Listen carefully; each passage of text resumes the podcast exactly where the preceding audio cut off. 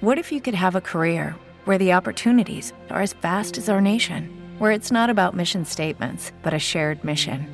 At U.S. Customs and Border Protection, we go beyond to protect more than borders from ship to shore, air to ground, cities to local communities. CBP agents and officers are keeping people safe.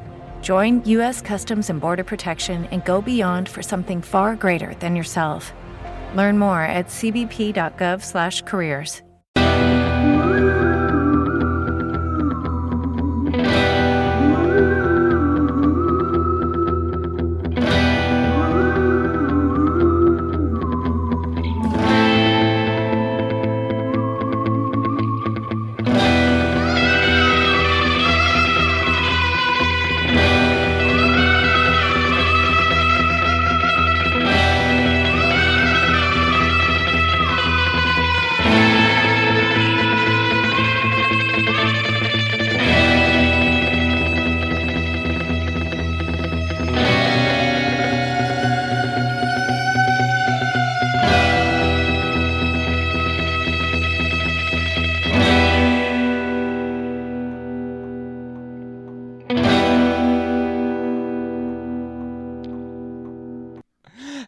welcome to Westworld with Jay, Jack, and Mike. My name is Jay. My name is Mike.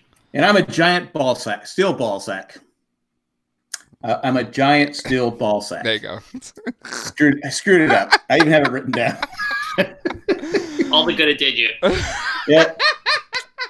Giant steel ball sack. I'm a giant ball sack. Uh, I mean, I think Just you're up stop. with punishment that you have to keep saying it Yeah. over and over again for screwing up the line in the first place. Yeah. Take five. Hi, I'm a giant steel ball sack. we have we have a special room we put Jack in, and he just has to like. Exactly. Like, we, we, we finally found the aberration. Like you broke it out. This is what they do. Instead of sending them to war, they send them to podcasts. That's really like the the dead end that they send people down. over. oh my god, that's um uh, uh reminds me of Conan's podcast. He had uh oh I'm blanking on her name, but she's a very successful comedian right now. And she was like, "Oh, I'm not doing a podcast yet. I don't have to do that yet." And then Conan's like, "Yeah, you're right. You have years before you don't have anything else to do but do a podcast." And it was really funny about how basically once a comedian's like past their prime, then they do a podcast. But I guess there's the thing of like it, it's sort of like this idea of like if you know you made it if you guest on podcasts, but you don't make your own.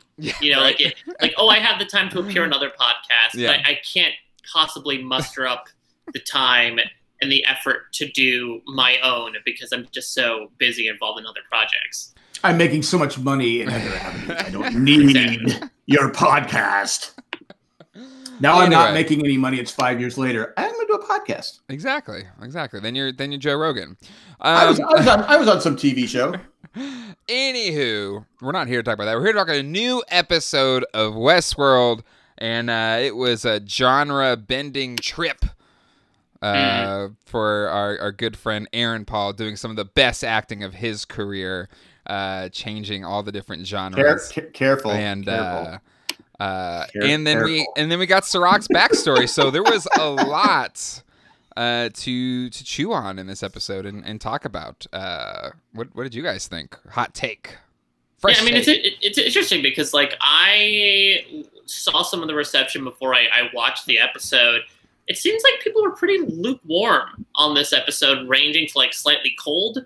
Uh, so I went in being like, okay, I guess I'm, you know, I've been enjoying season three so far, and I'm like, Yeah. okay, I guess I'm going to be prepared to sort of have a bucket of cold water thrown on me.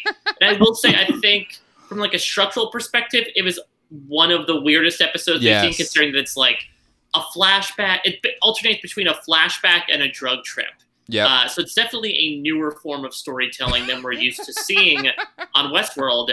That being said, I, I didn't outright hate it. I, I think that there was some really interesting stuff in there. I think they were able to be show a new side of their creativity. Yeah. Uh, with the with the genre stuff, even if it was just like small pastiches and less so about like incorporating visual styles into it. Uh, I found the Serac flashback was an interesting placement. I'm sure we can get into that. I would say this was like if this had to be a table setting episode, which it looked like from a script perspective, it had to be coming Yeah. from episode four. Yeah. This was an interesting way to do it, in my opinion.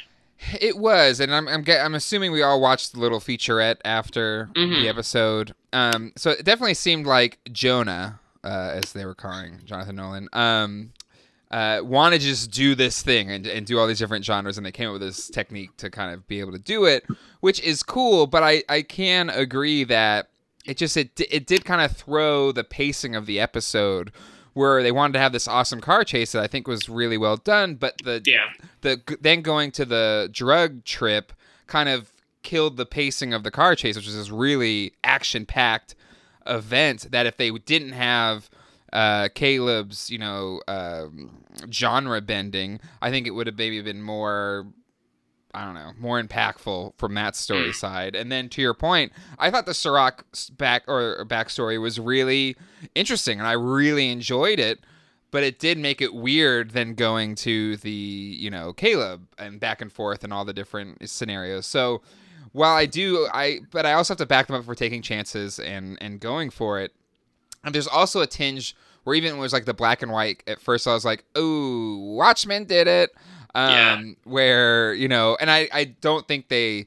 It was probably like two ideas in their own separate vacuums that got there at the same time, but uh, I I it was lessened I think because Watchmen did it so well Mhm. uh, in episode in what was it, episode six I think of Watchmen. But anyway, Jack looks like he has a thought. I'm talking long here.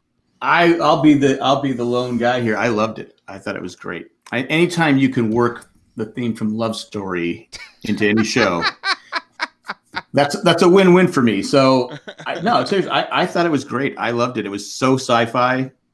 Mm. Um, it just to me it had that sci-fi feel. There was so much going on. I, I hear what you guys are saying about you know Caleb's trip, but I I enjoyed it. I thought because Aaron Paul was doing a fantastic job with it, and I just I I I love the episode. It- There was was it as good as the one before?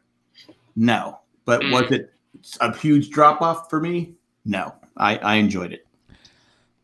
Yeah, I th- again, I don't think I don't think either Mike or I hate it by any means, but I think it was definitely the lesser.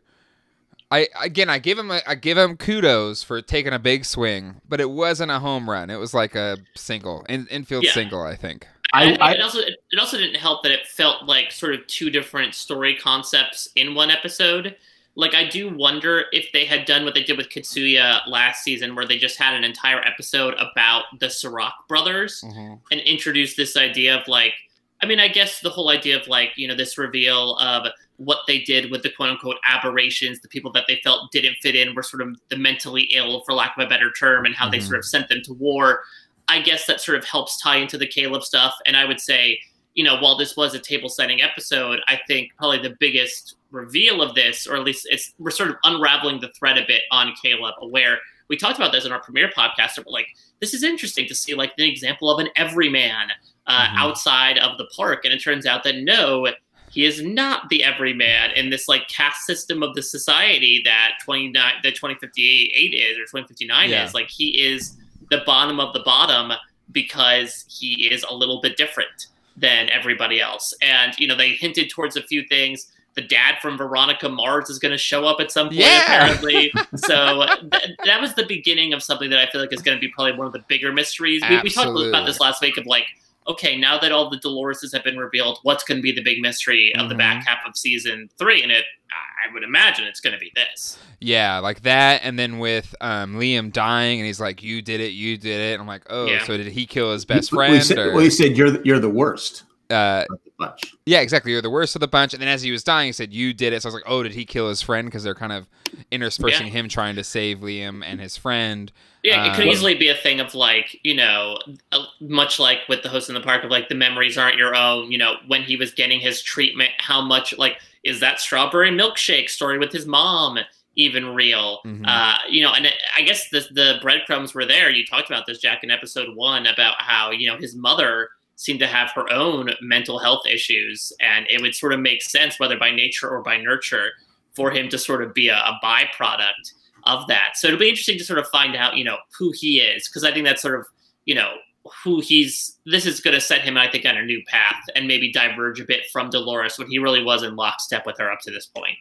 I will say where they did blow it is when they went to the beach and they were doing all movie themes. It should have been Warriors.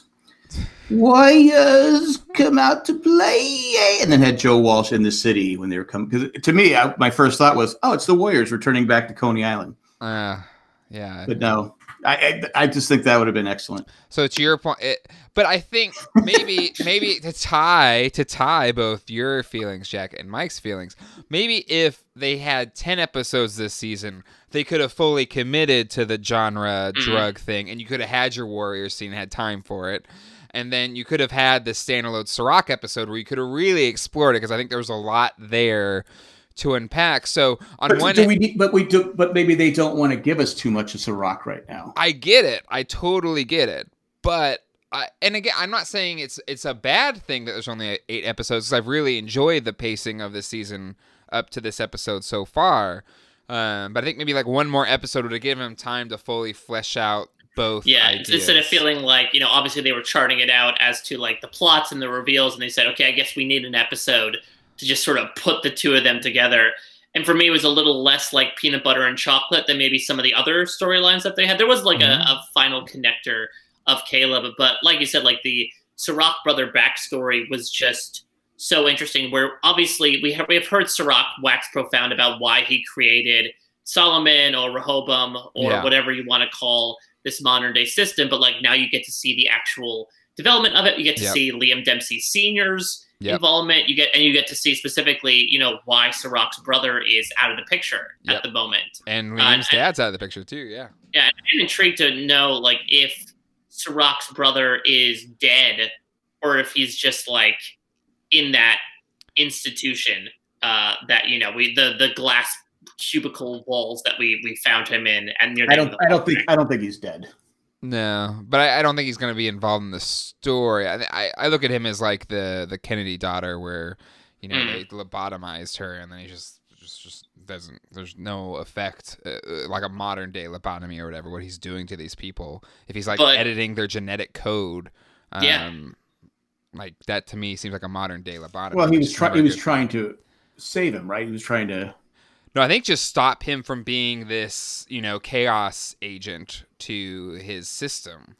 Yeah, and you can and now you can understand why something like Dolores is so scary. This idea of like a grain of sand in a microchip. I mean, it, it the Yeah. way he talks about the system is so fatalistic. The, one of the reasons why he kills Liam Senior is because he says like the the scenarios that my brother imagined was to the human race getting destroyed every time you ratted us out. So it's clear that he's like walking a tightrope each and every day. That Yep. not just like, oh, I'll let this machine run. It's like, well, the human race could be extinct at any moment. So it makes sense, sort of like the stakes that he's working with. And it also introduces, you know, I, I now we can officially say, I think, and especially given the preview for next episode, that I think we know sort of what Williams' role might be in the immediate future because Mhm. you could imagine uh, actually i would not be surprised if like he was sent to one of these facilities for this like re-education uh, Mhm. and possibly maybe not sent to the front lines because of his age but definitely i think maybe put away in a corner uh, or maybe re- modified to try to work out what they're accusing him of, of having Yeah, I think that's a I think it's a really good kind of hot take. Mike's hot take there on that one. Uh, that totally makes sense. Um, but I, I love also you mentioned like the grain of salt in a computer chip. I think like a grain of salt in you know a, fine watch. You know, it's just like it's a Yeah. ve- all these mechanical movements. So I loved that his kind of Rehoboam thing was on his watch face. Um, and I love the kind of con- connection there, where you know a, a a automatic watch has all these movements, and if one little thing's out of sync, the watch it loses time or doesn't work at all. Um, so I love that it was like a watch on his on his wrist, um, and as he kind of as you saw it kind of breaking, and it was just kind of getting skewed, and and all the uh, the eclipse or whatever was getting worse. Uh, it was very heroes esque. That's the only thing I'll Yeah. kind of maybe and, crap on it and a little bit. a little but- bit from the uh like i feel like the credits at least in the first couple seasons like wasn't Yeah. there like eclipse imagery there as well so it all makes sense and i mean it's also it incorporates this idea of you know when uh to Liam Senior, this idea of like he's like, well, you know, you know what I'm gonna do, you know the program. He's like, no, there's always everyone always has a little bit of free space where they can yeah, improvise. is a, yeah. And I found it so interesting because earlier on in the episode, I believe they referred to Dolores as a free space. So Mhm. I can imagine again the freer behind that of like this one moment of quote unquote freedom that people have from the Rehoboam system, Mhm. Dolores is that personified. Yeah. And so to have to like work around that, uh, to feel like they have to do it to save the human race, and to have Dolores challenge that to your face is is a really interesting way to leave things. well, and I Do you think- go ahead, Jack. Sorry. You, do you think Dolores was right to give everyone free will and let them know what their real life was about and all that stuff? Because they didn't. All, no one seemed happy.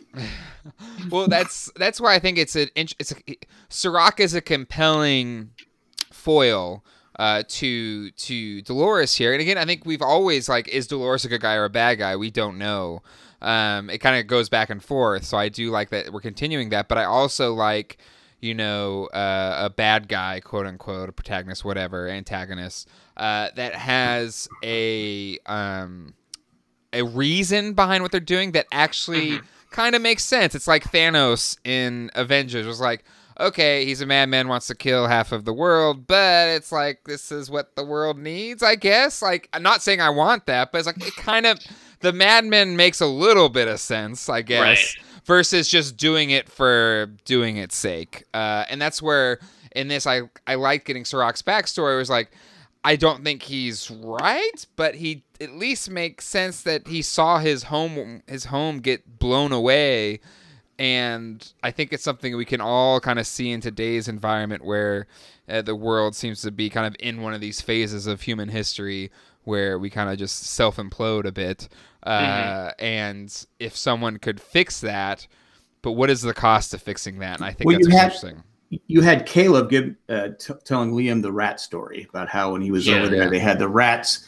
So he seemed like he was on board for releasing, you know, the information. But once he saw the results of the information, it's almost like his his his his, his attitude changed. Like, all right, maybe this wasn't a good idea. Well, I yeah, I mean this this happens a lot with like characters being like, you know, I I I think it specifically comes with a lot of like revenge tales of like, Yeah. oh, I'm excited to get revenge on this person. Then once you do, you you feel like there's a sense of hollowness there that you don't Mhm. necessarily feel vindication. And I wonder if that was the case for Caleb, and that's why you know when Liam bleeds out, he is like so supportive. Even if Liam's told telling him to leave, he's like, no, I'm staying. And maybe it's because he's seeing other people in Liam, but at the same time maybe he's just sort of realizing that like the pursuit that he was after after all this time of like I want everyone to be treated the way that I did is not a good feeling considering that I mean we might have only experienced like a drop in the bucket with like some riots, rioting going on. You know, I really do wonder, and this calls back to like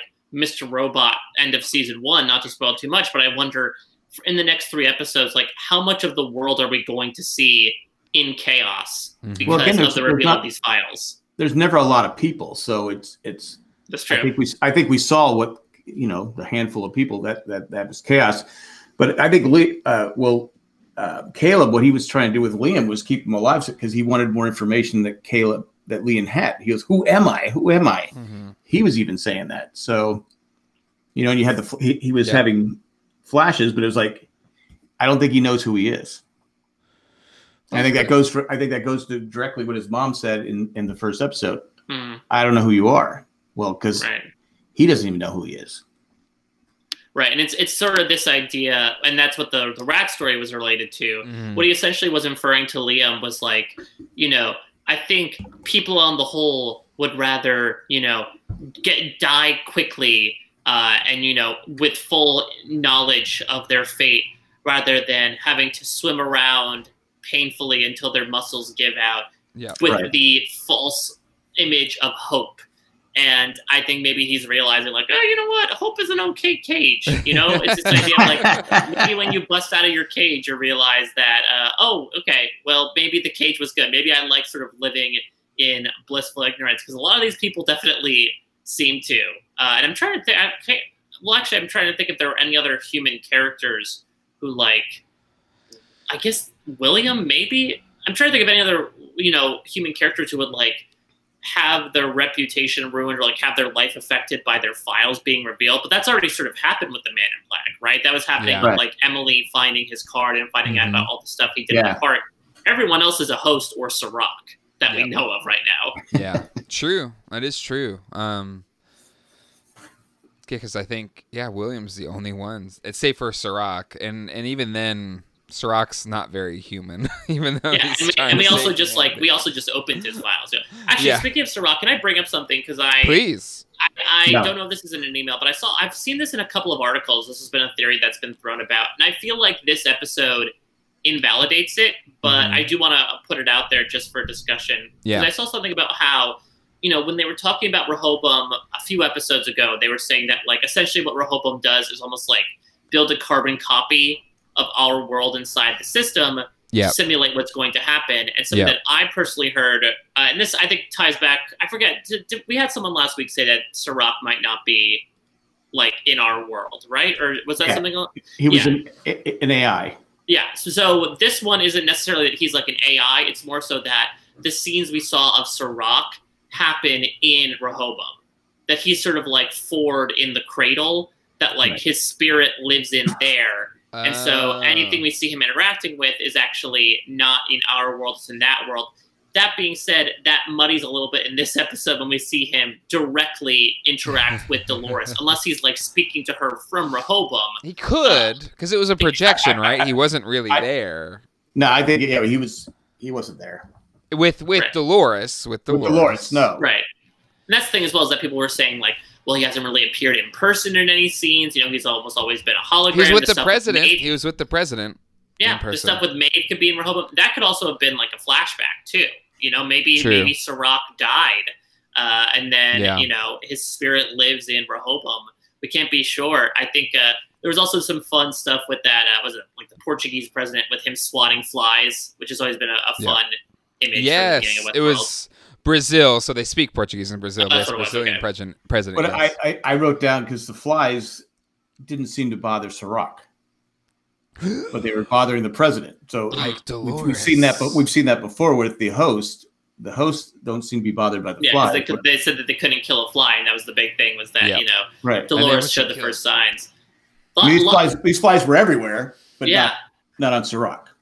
lots of lots of callbacks between Yeah. like when we flash back to uh, you know Serac and his brother experiencing that tragedy. Like he has that shot of his hand going over the grass in the field, like Maeve Correct. did Yep. during her flashback. Somebody pointed out, I think it was uh, Vanity Fair, that like the shot of them on the hill is the same as very similar when Bernard finds the cow in the season premiere. So like, I guess we have to look into some connectors between Serac and these other characters because now that we know it firmly is Serac versus Dolores, I guess the other big question is like, what side is Bernard going to take now?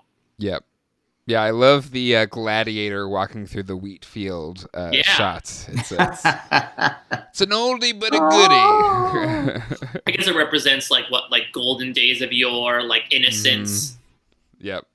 I just, yeah, I, I guess like that's one of my is that on my bucket list? I need to like walk through a wheat field and just run my fingers through the wheat. I haven't done that yet. I've lived 35 years. I have not. I'm Li- sure there is so much like pollen on the wheat. yeah. Just don't touch your face afterwards. Do you do you want a sand pillow at the end? Uh, yeah, right. mean, I, where I he, just ha- he has a sand pillow to hold his head up. Um, I I need I. Th- that's an SNL sketch right there. Just the it's an actual like Claritin commercial or something like running through, and it's like Exactly. Uh, Maybe that's another reason why Serac is uh, is not human. He would have sneezed if he were in his hands through that wheat. Yeah, that's a good point. um, but I I guess one thing I've loved about this season is how I guess all the seasons have been very connected into the real world, but this one very much so, and it makes sense as they are outside of Westworld. Uh, or the park, and um, like even just Serac's backstory and his motivation uh, ties really like it hits really close to home. And I know we've debated like are the masks CGI added later, but if it's there or not, like the, the all of the themes in this season and there were kinda there were more masks last night. there wa- there was, and I, I Yeah. I looked really close to see if it would be CGI, but I I'm, I don't know I can't tell. But anyway, I just I don't know where I was going with that. Other than I think it was just a really interesting uh, dynamic to to this episode. It Was just Well, I think that there, I mean I feel like there are some. It's weird, sort of. I feel like it's a bit of apples and oranges comparing like our current situation to Serac's pursuits, but I feel like there is sort of some similar ideas and sort of like using statistics to sort of mold human behavior in a way. I mean, we have all been, I think, properly uh, espousing this idea of like flattening the curve for the past Yeah, yeah. month or so, right? This Yeah. idea of like, hey, we need to do things right now to produce better outcomes. Mhm. And you know, you ha- I I do not think uh, it's a far distance between what statisticians and medical professionals have sort of been charting out for us Yeah. in terms of scenarios that can come from the coronavirus over the next year, two years, three years, Yeah. to sort of what Serac and his brother were able to chart out. Theirs was just more sort of focused on like you know bigger events and how to manipulate things in their present to cause said events, which also you know really brings into mind this idea of like constricted free will that there were like several outcomes but like you could do things in the moment like this whole thing with the uh, the first thing they did with the stock market right was like yeah. oh yeah. you can determine if you want the market to finish up or down depending on what we can do right now with these five million dollars that we stole from you Mm-hmm. and they they they find the exact right thing to do to kind of connect to uh, uh, Liam Senior's uh, motivations. But yeah, I yeah I think maybe it is a bit of real life treading into science fiction a little bit, or at least like dystopic uh, future world. Um, but yeah, I I think. Uh, that is leading to some more impact or a greater impact to this season versus uh, maybe some other ones. But anyway, um, all right. Uh, let's see what other thoughts about this episode. Caleb, we So- did talk about. Uh, yeah we should had we, should, we talk, should we talk about the drug trip itself because i'll Sure. i, I want to hear from jack like what was it about the specific i guess the style of the drug trip that that you really enjoyed besides just the movie references or was it? Well, you had, you had the music reference. I like the magic bullet was fun because he's, you know, he's like, ah, boom, and he shoots the bullet. And she goes, oh, don't worry. Dolores goes, don't worry. But uh, yeah, I just, I just enjoyed it. I just thought it was, it, it, like I said, it worked because we knew that he had, Caleb had the, not Caleb, uh, Liam had the drug. Remember, because he was given to it at the Mhm. party. Yep. So it wasn't like out of the blue this just happened. But I set it just up, yeah. it. I, I just thought it was, you know, and I thought Aaron Paul did a great job with He it. did. So I just, I just, I was, I just enjoyed it. I mean, I'm just, I don't know what to say. I You gotta it give was- more than that. I just enjoyed it. Come on, Well, give, give us some I more enjoy, I enjoyed here. the music. I enjoyed the, uh, the whole. Uh, so it was the love story theme alone. Put Yeah, it across exactly. the finish line. well, let me- you had, Yeah, let, let me let me read through the ones because I again I looked on like Vanity Fair and I think Insider came up with a list of these. So we start with black and white, and it's clear Yeah. that the genre is film noir. Uh, You know, with like the smoky jazz music, and obviously that's the other thing as well. Like uh, it's interesting that they started in black and white, but like I felt like they maybe this is just me not necessarily paying attention that much to the cinematography. Like I didn't see that many other changes. Like maybe there was a softer focus on Dolores during the love stuff, but it felt like there was a there, was, like different a, there, there wasn't that much more stuff they did as extreme as the black and white. No, the, the the black and white was the most extreme, but there was other visual changes. Like the love one was very like like blurry and Yeah. uh, and then um, yeah. So it- the next one they do is during the, the chase. You have uh, what was it? Ride of the Valkyries, which yeah. is most infamously used in Apocalypse Now. Apocalypse Uh, Now. which which is- is fantastic. Yeah, which is uh, about you know it's an adaptation of Heart of Darkness by Joseph Conrad. This idea of like one guy's innocence being tarnished as he heads more into like this dangerous jungle makes a lot of sense. Uh, you mentioned the love story theme, uh, which also might be you know maybe it's a foreshadower because spoiler alert for love story, uh, the girl in the relationship dies in the end, uh, and it's also this idea of you know love means never having to say you're sorry. Uh, which I feel like is like Dolores's thing, right? Like no apologies, take no prisoners. We It's got true. when But we, um, when- we when- did have a Dolores die today. In all fairness, we did have a Dolores die. That's true. One one down, many more to go. and I do I do fear for Dolores because I think uh, I think who was it? I think Serac said in one of his flashbacks like the best laid plans fall apart, and it's like Mhm. oh that does not portend well. Uh, but then after the love stuff, we got as Caleb was walking through the the station, uh, we got a song from Trainspotting. Which is that big Danny Boyle film with Ewan McGregor that focuses obviously around drug addicts, sort of this idea of like making choices. I seem to recall there's like a big monologue from Ewan McGregor to start it off about like you choose to do this, you choose to do that. Like thank Mhm. God I have heroin. Uh, then of course, beautiful string quartet version of Space Oddity from David Bowie. That I feel like That, it's just been that, that used. was, that was excellent.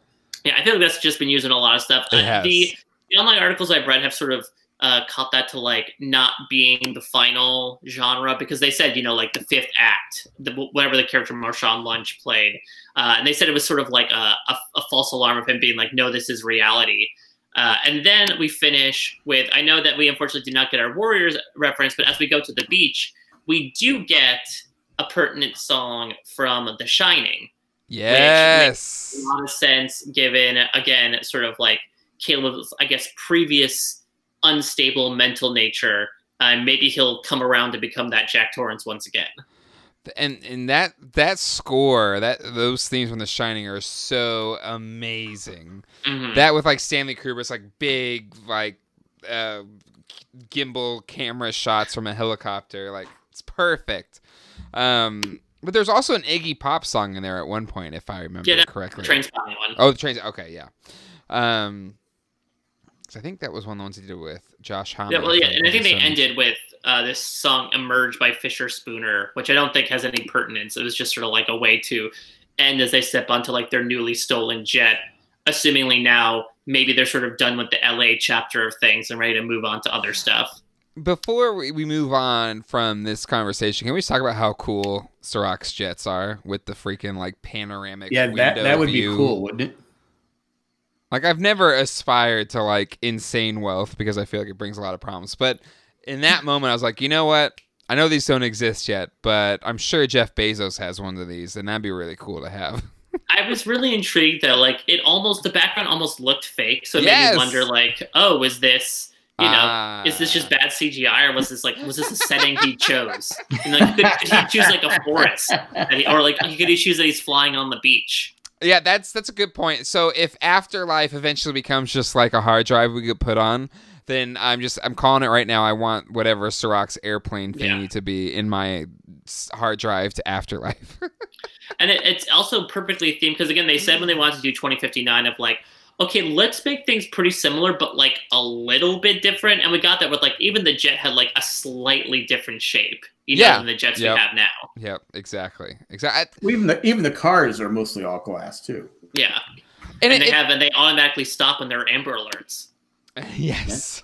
Which again would make sense in and even Colleen's like this would be so cool. It's like well Google and Uber and all these companies are trying. This is their goal. This is what they want to have. Uh, unfortunately, AI is just not being able to adapt to a human being yet. Yeah, and we should also That's say uh. R.I.P. Dolores' trusty motorcycle Oh, Yeah, it was heartbreaking. gone too soon. Hopefully, she has a few more in her pocket. I don't know. What if it was only that one? She could only take control of that one motorcycle. it did its job though. Uh, well, I'm sure Maeve will bring in like a hundred more motorcycles. It'll be fine. It'll be fine. But uh, yeah, that was that was a tough one. Much like Were- uh, Were you guys uh, surprised to see the return of uh, Lena Waithe and Marshawn Lynch? Slash, like, do you think this is a wrap for them? I think this is a wrap for them. I expected them The, to come the back way at they, some way point. they, I was shocked to see him, and then I I'm not shocked that when when they left. I, I think that has to be it. I think so too. I think so too. But it was a neat it was a neat story arc for them. Uh, Marshawn Lynch is you know amazing, and uh, and Lena Waithe, I, I- she's she's a fantastic actor. So And she had her own sort of moment of revenge too, Yeah. right? Where Liam is sort of going on his like last, just sort of like at the end of his rope, you know, Mhm. yelling at them about like you are all a drag on the system. yeah, You know, the system is in the prison. You are to all of us, essentially being like you're the one. This is why we can't have nice things. You don't have a, you don't have a choice. And then she shoots him. Uh, which I think you know he, I, he might have saw coming that like he was gonna die anyway. Wh- What did you think about this episode as a send off for? Because I mean, both Liams end up dying in this episode, but this is a you know, as Dolores said, like she's sort of done with Liam. She has she had to use his access yep. to get into the system, and then basically after that, he was just sort of on Well, they they, they had they had his money, so they didn't need they didn't need him Yeah. anymore. That's Yeah, what he said. He's like, "You have my money, you have my identity. Like, there's nothing left," and they understood that point too. Yeah, I, I- I don't necessarily. I don't think necessarily Dolores wanted that, but didn't really care. He's kind of dead weight at that point. So, Lena uh, Waithe's character. What was her name in the show? But anyway, she took care Ash, of it. I think. Ash. That sounds about right. Uh, she took care of business, and uh, yeah, I think I think that's that. Uh, to me, I didn't really care so much because he was kind of a lame, not lame character, but lame person in this show. Where it's like you just kind of suck, so bye. I'm fine. Yeah, I guess he sort of, and I guess you know he bears a lot of resemblance to his father in that Yeah. regard, right? And sort of like the parallel ways they went out of like they got involved in something that they are in way over their head Yeah. at, and they think it's like appealing to they appeal to their own personal senses without realizing just like how big the picture was Mhm. that they were playing a hand in, and they were used and abused and discarded. Exactly. Yep. In, in in both cases, and I thought that was really apropos or poetic uh, for the two of them, but also like a fitting journey for the two of them because all they had was money, but really they weren't the brains behind the the operation. So I was cool with both of them being killed. Not that that makes me a sociopath, but I'm fine with it. Yeah, I had no issues with it, Uh, except that except that Liam had information, but we didn't get because he died too soon. Yeah, but Dolores also has access to the system. yeah, she has it all anyway. And Yeah, I- but but is but is Dolores going to share it with Caleb? Is she going to? But well, I think that could easily be a thing down the line where Caleb gets the information behind Dolores' back. Because let's remember, like, according to him, she showed him everything, right? She was the one to first introduce him to the file and be like, "This is what they wanted you to do." I'm sure she was withholding information from him to manipulate him into helping her. Right. Uh, yeah, I agree. I think that, and I, I can we just talk about how the, the little eyes with her all scanning the information was just a really neat visual effect. Yeah, I did, I did like that the flashbacks ended with like that final scene and it panning out to make almost make us believe that essentially like the file was just like all the flashbacks. Mhm. that she was watching. I also loved the image because we usually see like uh, one of our our transition shot is usually right, like Rehoboam, and then Mhm. like a spike will pop up somewhere, and then we go yeah. to that place. Yep. But for the flashbacks, the it turned three dimensional, where it turned into like a, a tunnel of Mhm. circles, and I love that idea because it's literally adding another dimension to the story in taking us back in time through various Yes. previous instances of it. It was a really cool effect. And it's kind of a play on Apple's Time Machine, which again. Mm. Their backup service, but like the way it works is you kind of go through this tunnel and there's mirrored images all the way like back, just like the way they they did to Reho- uh, Rehoboam, um, and showing and going back to this other like data file. So I thought that was a neat little play, uh, and you could see again where they're taking 2020 and putting it 30 years in the future 40 years in the future and seeing what's there. I think that's a really a really good play. Same way that you know zemeckis did with uh, back to the future going 30 Right. years in the future and it's like there were some things he got right some things absolutely not but you know not going too extreme and not doing anything future and Jetsons is way too extreme, but kind of getting that in between is probably the right place, and I think they've done a really good job of picking where what actually kind of makes sense 30, 40 years from now, and I think they've done a really good job with that. hmm Um, all right, gentlemen, any final thoughts on this episode before we Wait, get to were we feedback? happy that Stubbs was that Stubbs is alive? Still can't fight. Yeah, I was gonna say alive. like, uh, well, I think uh, he just needs to show up as purely a number, right? Like they just had to. I yeah, we should probably talk about the fact that, like you mentioned before, Jay, R.I.P. You know, uh, Connells' Dolores, but he goes out kamikaze style Mhm. by blowing up part of the Insight building, which Mhm. I don't know if we'll see like the effects news wise, but I'd be intrigued to see like how the world reacts to that moment and why Dolores felt like that was the move to make to be so destructive in that moment. Well, it seemed like she took out a, a lot of uh, uh, Serac's kind of right hand people. Well, even Um, th- Serac woman- freaked out because he, he Yeah. turned. Even though he wasn't there, but he But yeah, I think because that that woman, she was the one that was kind of like directing Liam what to do. So I think Right. taking that crew out, if that was a lot of like uh, Serac's most trusted people, and then showing that this he didn't know he didn't know that was Dolores until like maybe even after it or whatever. But I think that was a really cool play on her part, and and that Dolores finished uh, her purpose and kind of Yeah. moved on. Yeah, so that's like officially, you know, we're done with that Pearl, that version of Dolores. I think Connells even said like my role is done. Yep. You're the only one who can't be replicated, which I think is very interesting for Bernard. Uh, that shows that you know we are definitely Yes. not dealing with multiple versions of Bernard. There is Yes. only one. Yes, one hundred percent. I'm glad you brought that up. Uh, yeah, I think, uh, and then we saw it too. We saw like Bernard's was kind of like uh, silver with a little bit of red, and then the the Yeah. other ones were the same. So that's the only Bernard. There's no Bernardold uh, twisty ties there, but maybe that's just trying to throw us off. Maybe there's like seven other Bernards in the closet. but I, I think you know the actual move itself. I mean, the the whole Bernard and Connell stuff was another like sort of like disconnected thing, but that was sort of interesting on its own, where they sort of had to have Bernard find out a bit more about what Dolores is trying to do, and you see Mhm. Bernard also try to reason with Connells a bit as well of like, you know. You're you are her, but like there must be another bit of another person in you. Like you must not be completely on board with this. And I think Mhm. he was preaching in deaf ears, but I think that Caleb is somebody who might get that. I also want to bring up briefly that moment where Dolores takes several bullets for Caleb. Yes. So I guess is our assumption now that that whole routine at the end of the premiere where she's bleeding out and Caleb finds her was that a con? Was was she purposely making herself weak so that Caleb would find her? And because it seems like Hmm. she's someone who is totally fine.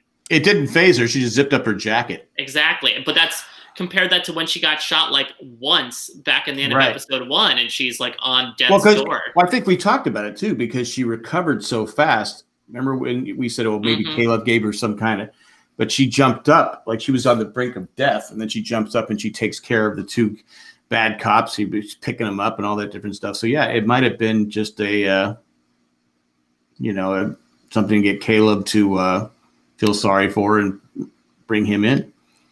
I I agree, but I do think you could play it that I I didn't think it was one shot she had in the like she took out like all those people and was getting shot left and right. I feel like from my eyes, I thought she had took on a lot more damage in episode one versus it was just three shots.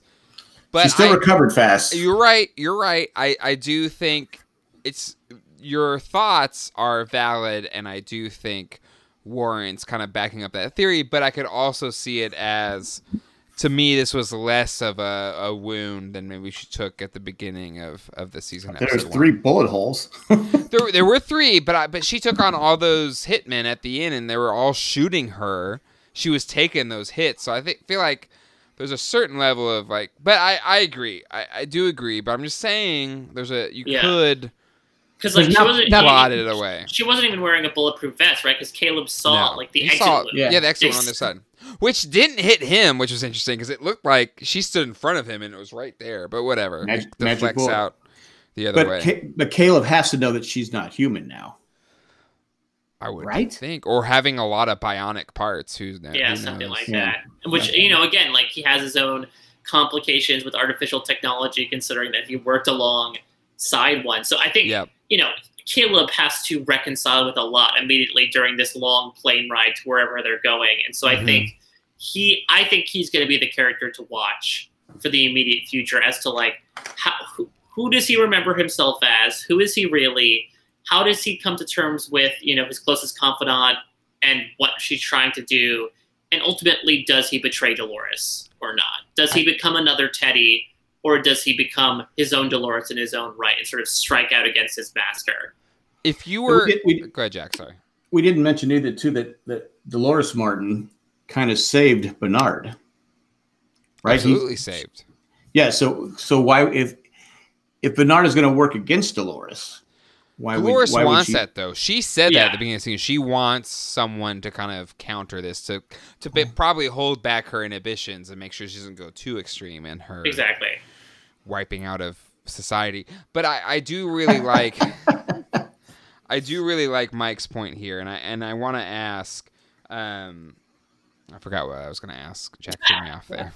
It was a Yeah. great point though. Thank you. Um, That's all that matters. Yeah, exactly. It was a good point. Damn it.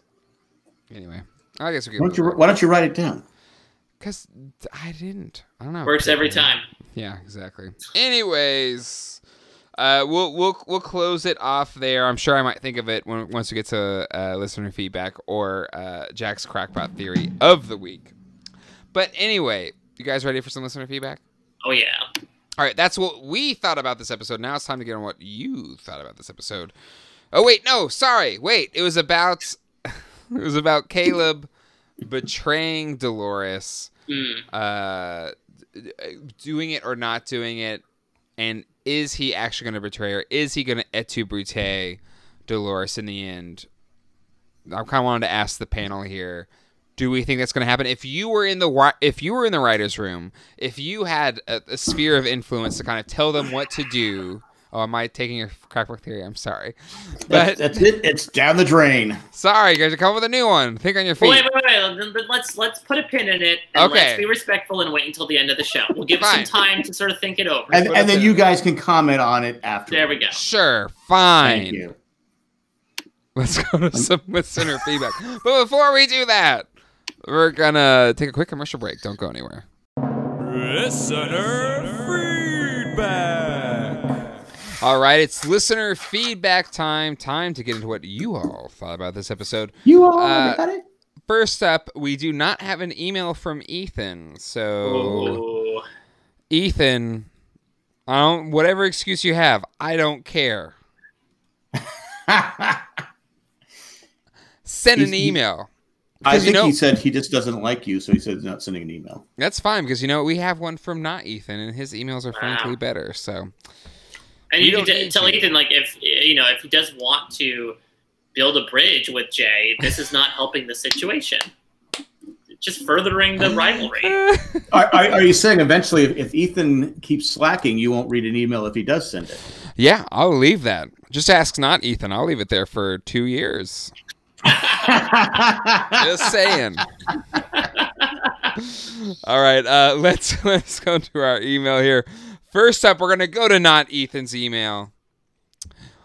Previously on emails from not Ethan. Mitch did an admirable job trying to tie Star Wars into Westworld, while not Jack took us on a tangent about how Last Jedi branches out into something that knew that Rise of Skywalker doesn't. Uh, to not Jack, I feel you in what you appreciate about Last Jedi doing so- Last Jedi doing something different. I can see value in that. My response, though, is that episode eight of nine of one single saga is not the place to do that. Go do that experiment st- in a spin-off or a brand new trilogy. For me, nine was a fr- thrilling conclusion where we got to go on an adventure with our characters. Gone are the meta commentaries on relativism. Relative, oof, relative is. Oh, good lord, relativism and society, and instead we go back to the fun of struggling heroes who have no business winning the day, rising up and taking down evil. The brilliance of the movie is that while on its it's a fun ride, it's also managed to make relevant and necessary both episode 7 and 8, while harkening back to the themes and motifs from both the original and prequel trilogy. Anyway, I'm glad you liked what you liked. But for me, I'm drawn to the epic and emotional journey of Rise of Skywalker. Gave me all of that, especially for Rey and her choosing that despite her bloodline and darkness within her, she could embrace the light, unlike all the characters in Westworld. Oh, okay, all right. Fine. I'm glad the word Westworld was said at some point. in the Because that was my that was my crackpot theory. Is all about Star Star Wars. I'm sorry. I'm sorry to the listeners of this show that I have influenced on Ethan to go this Star Wars heavy. We have a great Star Wars podcast on this network, Owen and Breeze Yeah. Barbecue. Check it out. Uh, but anyway, these people seem to always choose a dark path whenever they are presented options. But the connection this season to big data is very interesting and pre- uh, prescient. I'm intrigued by this idea and what did Dempsey see and who did he think Caleb is? For your crackpot theory, Jack, I say that Caleb is also Bernard. What? Until next week, folks. Love from the original flavor, not Ethan. So, what, is, is, so is is Caleb like a backup Bernard? Like they say that there's only one Bernard, but in case that Bernard dies, there's another one handy. I guess, but then it does kind of, I don't know, make the whole statement a moot point that he's the only one left. I don't know. Yeah, I don't know. I mean, uh, we you have to think when this coming from a, Del- a version of Dolores that it might be a manipulation, but yeah, I don't know. And that'd be it would be interesting if you know this person. This is just like there was a Caleb, but the person right now is not Caleb.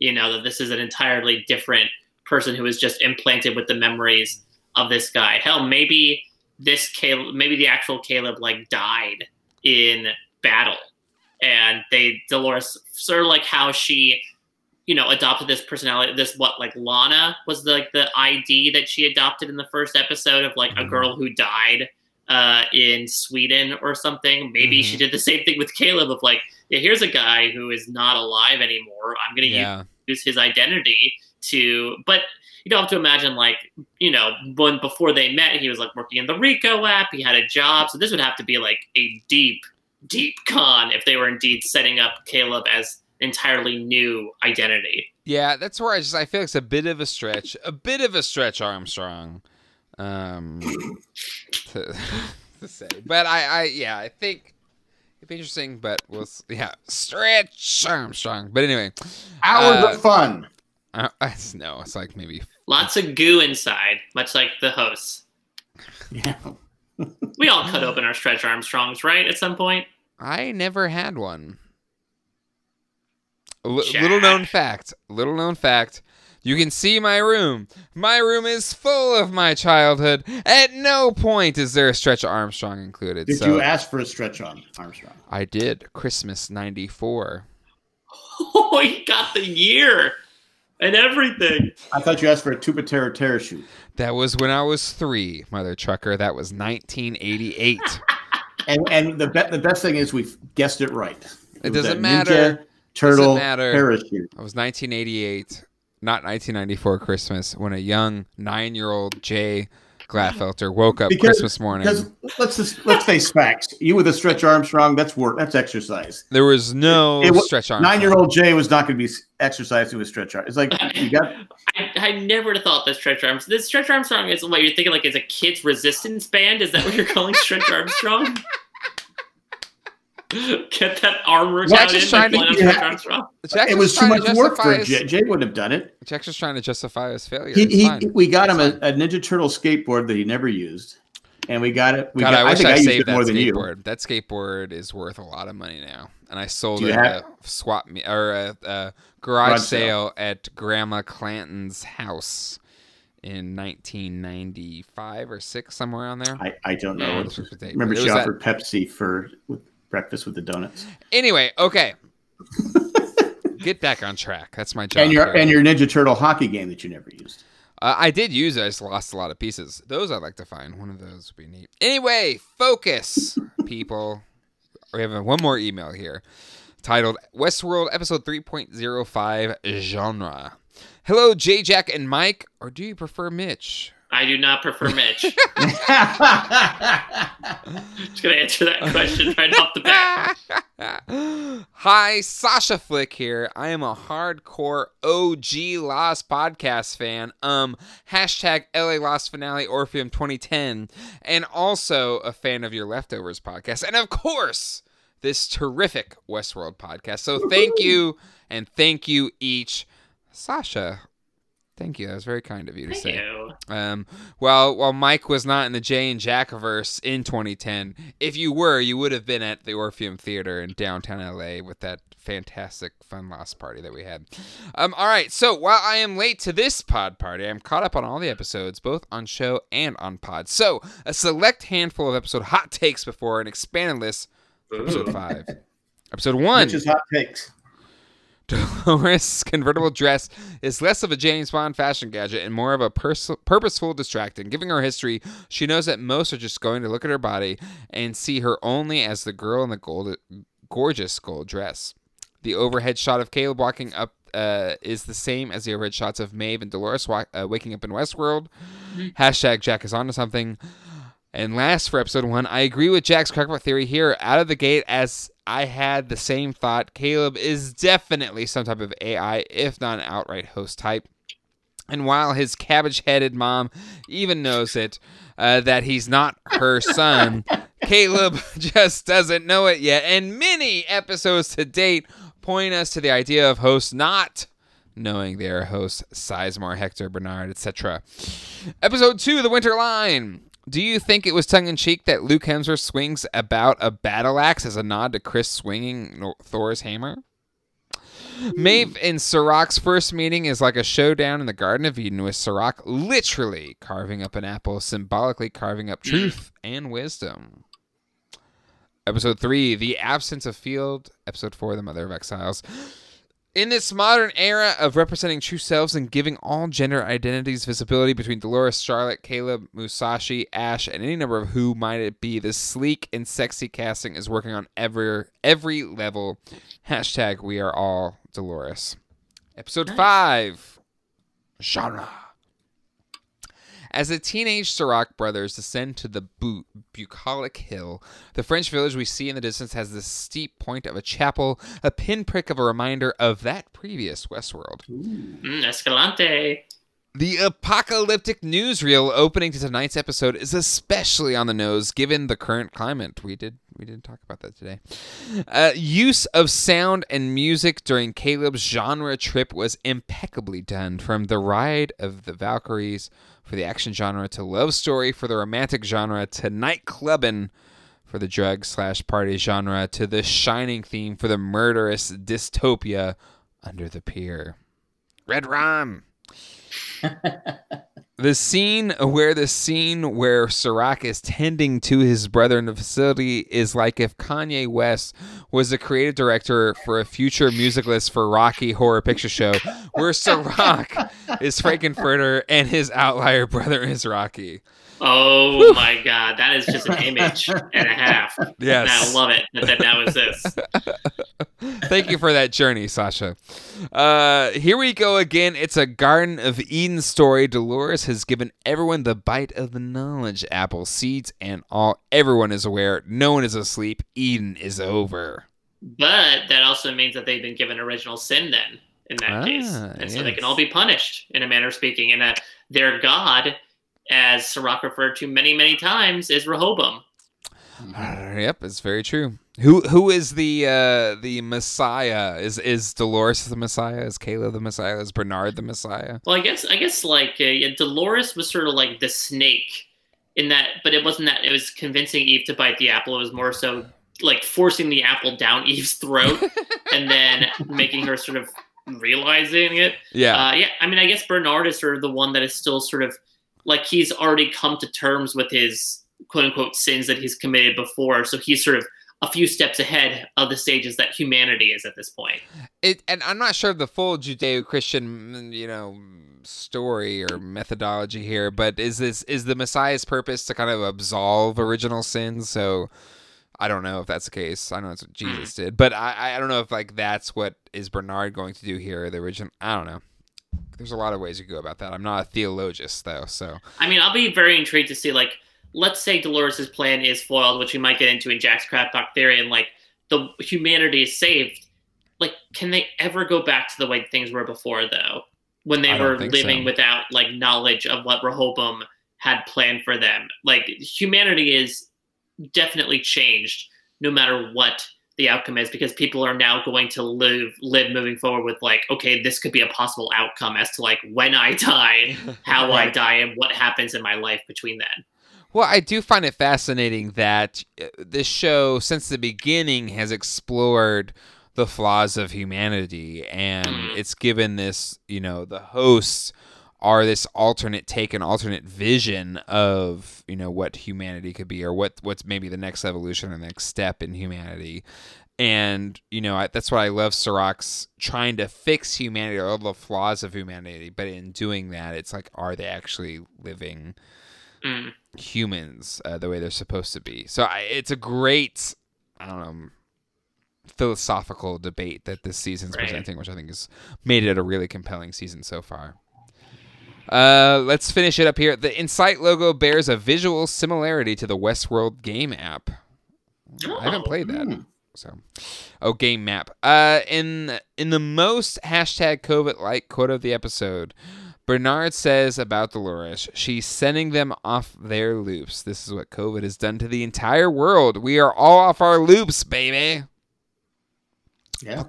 Okay, that's it from here. Thanks for what you guys do. Maybe a Zoom session for a finale episode. Hugs, Sasha. Uh, Sasha, Thank you, thank you, Sasha. That's, that was an I- awesome email. I don't think we need Ethan anymore. I think Sasha's the new Ethan. Yeah, I think so. I, we're crowning Sasha.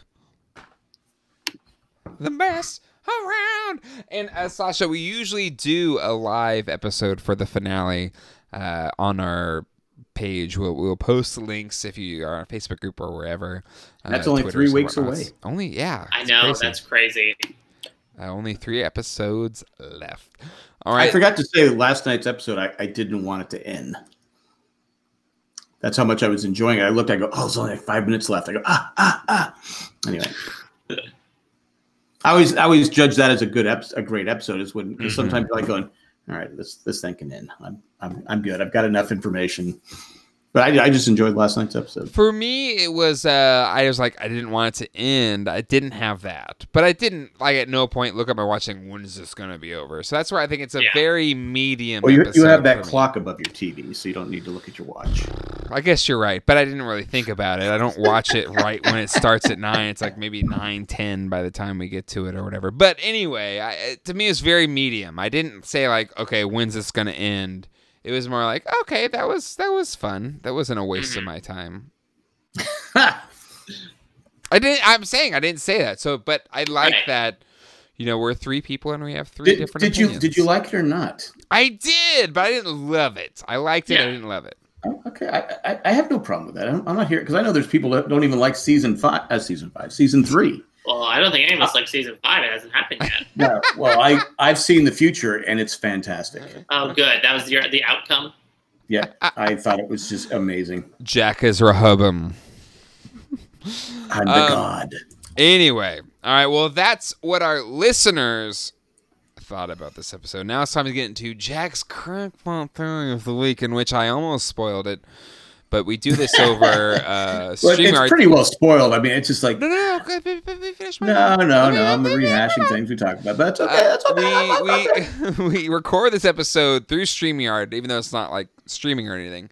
So I get to see we get to see Jack's reaction, and all of it is like, Yeah, he was basically trying to signal to us to not talk about certain things, even though we had no idea what he was signaling about.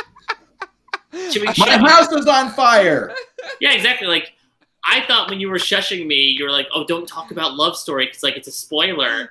Not don't talk about love story because it's involved in my theory of the week. I didn't want you to ruin it for me, dude. so the the, the feedback for you, Jack, is we need some type of like set sign signals so we know like Exactly. there's like touchdown or like this is bad pass or whatever. Like we just need some standardization of your hand signals so we know when we're spoiling your crackpot theory of the Exactly. or like a or like a safety word. Okay, there we go. Jack has a sign just for Jay and I. I think we can use that from now on. All right, got it. Uh, the sign also, said uh, I could also say it's a very applicable. Jay could use it with Ethan as well. with It certain- could. certain emails. Or Star Good, Wars Ethan. critiques. Ethan, you son of a bee sting. Uh, if anyone wants to know what Jack wrote, it was shut the F Frank up. But replace I didn't Frank abbreviate it. I wrote it out. He wrote it out. Wrote it out. All caps. Like Yeah. a, like a text from grandpa. And you're like, Are you yelling? It's like, No, I'm just writing it so I can see it better. I'm like, Oh, grandpa. Anyway, Oh. sorry. All right, moving on. Now, now, now we're picking on old people. Oh, that's right. You're a grandpa. Sorry. Yes, I am. All right. Anyways, uh, let's go to Jack's crackpot theory of the week. Take it away, Jack. So, do we believe that that I was going to say Aaron Paul? Do we believe that Caleb was in? He is was locked up at one point and being Well- reprogrammed or Yes, rebooted, or because I believe one of the flashes we saw was him wearing goggles that look very similar to what William's wearing next week. Right. In a straight jacket, looked like he was in some sort of like table. So yes, I would imagine that he has at least some past of being institutionalized at some point. and somehow he escaped, or was he allowed to escape? I'm going to say he was allowed to escape. Ooh. and that he is set he's his job is to terminate Dolores. And that's why we were getting love story because as you mentioned, Mike, in love story, Ali MacGraw, she dies. Mhm. Spoiler. She Mhm. dies and he keeps looking at her and it because that's what the one thing I can remember from Love Story is she dies. Yep. You don't Yeah. remember the love story part. I just remember, oh, they're in love and she dies. Yep. So yep. I think that he's going to attempt to kill her, but I don't think I don't know if he'll succeed. But I think that's what the whole thing was that he's who am I? Who am I trying to? Because he's trying to remember who he is. Mm-hmm. Yeah, I, And I think I, once once he does remember, then he's going to try and kill her. I, I do agree that I think he is going to turn on her because I don't know. I think this season is going to end with like Dolores being defeated in some way because I mean she really hasn't had like a huge setback outside of Teddy, Teddy killing himself. Like even at the end of season two when we thought like, oh man, she got gunned down at the forge, like she's dead now.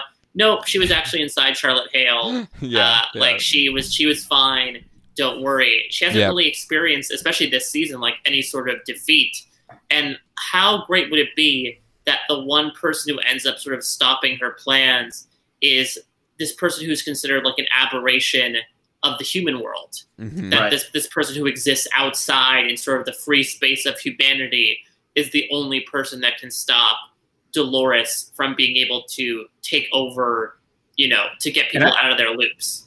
And I think Serac knows about Caleb because I think probably so we saw he he visited his brother and was working on it. So I think he probably has planted. He probably has all kinds of Caleb's all over the place. Mm. Interesting. Uh, I I like the idea.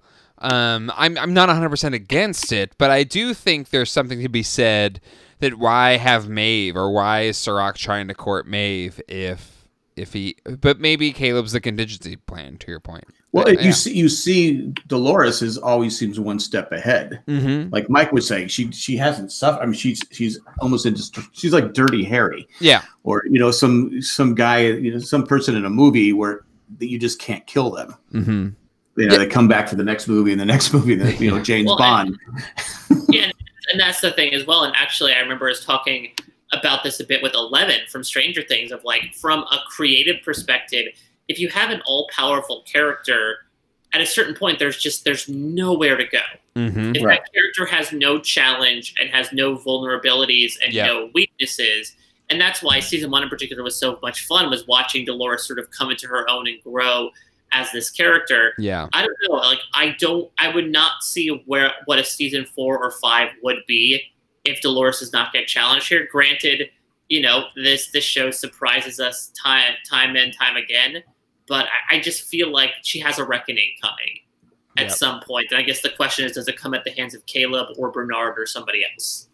And and that's the beauty of what Damon Lindelof did with his uh, season of Watchmen, where you take a godlike character like Doctor Manhattan, who is essentially like a Superman esque or Captain Atom uh, character, whereas like infallible, can't die, but then like give him or or make them more human uh, to the point where they can fall. Um, so or he they- doesn't he doesn't kill Dolores Dolores. He kills um, uh, Charlotte Dolores. He, he get, Yeah, it, it could be a thing where like yeah, he ends up exterminating the other Dolores clones, Right. so she's the only one left. she's, which, and that and that weakens her. So Yeah. There- there because be because I mean they talked about in this episode that like you know she has lived all this almost sense of immortality and that she Mhm. has died so many times and this Yeah. would be the first time and like she her life is truly you know one shot in the pan. Yeah, she does say, I think I, I think she did say I could I can die. Yeah, I think she I think she does use that line. So Mhm. but apparently she can't get shot. No. So you have to try something else, Caleb. All right, so that is your crackpot theory. and I'm sticking to it. All right. Well, that will do it for this episode of Westworld with J. Jack and Mike. Give us a call at 385 309 0311 Calling time except for Ethan. and send an email to WestworldJJM at Gmail. Dot com. Join our Facebook group at facebook.com slash group slash J and Jack group. If you use Amazon, use our link, jandjack.com slash Amazon. And we want to thank the people that make this show possible, especially our patrons like Tack from Tokyo, Eckhart Richter, Maggie the Magnificent, Joanne with the Plan, Drake the Destroyer, Ed the Creepy Mailman, and Greg the Gray. Thank you to all of our patrons. You can find a full, li- full list over at jandjack.com. Mike, you are one of the most prolific podcasters I have ever met in my 15 years of podcasting, where can people find your fantastic stuff? Uh, per, uh, at a Mike Bloom type on Twitter and Instagram is where I put out most of my stuff. Uh, parade.com is where I put out interviews for reality shows, working on stuff on Rob has a podcast and post show recaps. Uh, the big one, one big thing that I actually just worked on. I don't know if either one of you are Schitt's Creek fans, but uh, it just Schitt's concluded Creek. this past week, and I got to do a nice little series recap of that. And yeah, that's one of my favorite comedies, let alone like favorite shows that Yes. I- I I've experienced watch in years. I Colleen and I It's are on my list. uh, Colleen and I are safe, or at least she's been wanting to like do it week, like every single week. But I've been like, nah, I just want to save it because I just I'm not ready to say goodbye yet. So I'm just gonna maybe It's, yeah, it's tough. There's a lot of like, there's a lot of happy tears going on. I want to. I always want Yeah. to. I want to save it to when there's a time that I don't. I'm not busy and I can watch it. um it's it's really good and what i love about the show is i don't know it just it, it hits on so many levels where you don't care about these people they're very annoying but they just like you fall in love with them on such like an emotional Yeah. level that Oh, so you've seen it? Yeah well, I, I haven't seen the last season i've watched Yeah, up the to last the season. last season Oh, so I, I, have never seen that episode, but it's people get. You gotta watch it. I'm- you gotta I'm see the You baby. do, you do though. I mean, that's the thing is that I, I'll admit, I watched the first episode one time and I'm like, all right, this is fine, but I, I don't know if I want to Yep. commit to this. It Yep. takes a little while to, to warm up to them, but once you you'll hit a certain point when you're like, wow, I, I this I love this show, and Yep. Jay's Maybe, completely I'll start, maybe I'll start tomorrow. Yeah, I mean, it, it really is. It's it's on a, a different similar wavelength as like Parks and Rec in terms of like Mhm. having genuinely comedic moments, but with such emotional investment in these Mhm. characters and genuinely heartwarming moments Yep. that you would not have expected from this show Yeah. at first blush. I could not recommend it highly enough. The first five seasons are on American Netflix, and the sixth season just finished on uh, Pop TV in the Mhm. United States. So, Okay. if anything, you can watch the first five seasons before. Hopefully, the sixth shows up sometime Yeah. soon. Yeah it, I just finished up my favorite comedy, Ozark. uh, so that was funny. Yeah, it, you will not be disappointed. To Mike's point, it does take a little while. Like most comedies, like great, Yeah, it takes a minute to like get. But what it does so well, it's a similar pres- uh, premise to maybe Arrested Development, but where Arrested Development, Yeah. where they're all horrible people, and you never really like this one, where it's similar premise to that, but like rich people that lose everything, but you actually really fall in love with all of these characters um, on a, on a Mhm. really deep level. Like I, again, I cry easy, but I, I've cried a lot watching Oh, Schitt's yeah. Creek, and Uh, but like, but like happy tears. yes, like it's yes, not. it's not It's not a drama where heartbreak occurs. It's, It's- more so like these beautiful moments are happening, and it makes you genuinely emotional, which is a testament to like very, very good character work. Could not recommend, especially in this time yes, uh, when we when we need to sort of transport ourselves to a place where like problems exist, but there is so much like joy coming from a from a you know a place on TV, and it it like warmed my heart getting to watch through the entire series. And to yeah, to Jay's point, I do I, I envy those that have not explored it and or the the final few episodes, uh, just because you know All right. you miss it, you I'm miss it. putting it. Up, I'm putting it on my it's list. uh, it's Desmond's. Uh, was it Great Expectations?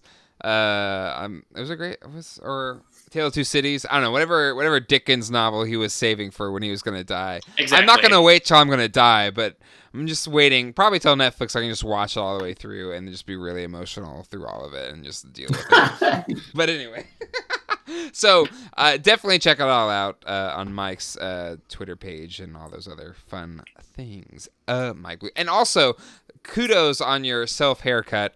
Uh, I don't Thank have you. I don't have the courage yet. I'm going to. I'm getting there. I'm just been wearing. Honestly, hats, just but- do it. I've, an, I mean, I'm yeah, I'm, I'm, I'm getting close to Jack here. Uh, yeah, nah, no, I, you got you got a little more. You got plenty of hair. You just Look at shaved that it. bright light. You as as was as Satya spoke about, you know, we're all going a little stir crazy here. I have not uh, gotten a buzz cut in like at least a decade, and I'm like, let me do it. I mean, the two choices during this time are either you let your hair grow to extraordinary lengths, or you cut it super short and see, you know, by the time you, you're able to go back into society, if it's at a reasonable length. And I elect to do the latter. Feels pretty good. I'll admit. So thank you for the compliments, and hopefully you'll be joining that club next week when we get back together to talk more Westworld. The, I'll the, shave. I'll, I'll shave my head next week. the hashtag hashtag Mike Bloom hair challenge. It's a thing. Check it It's a out. thing now. All right, that'll do it for this episode of Westworld with Jay, Jack, and Mike. We'll see you all next week for episode six. Only three episodes left. Until then, Hasta Os- luego and you goodbye. what what? Bye. Shut it, all of you. This is my show, damn it. Hasta luego and goodbye. it's already been said. That's it. You're you're on the Ethan list. All of Oh wow. no. No. Bye.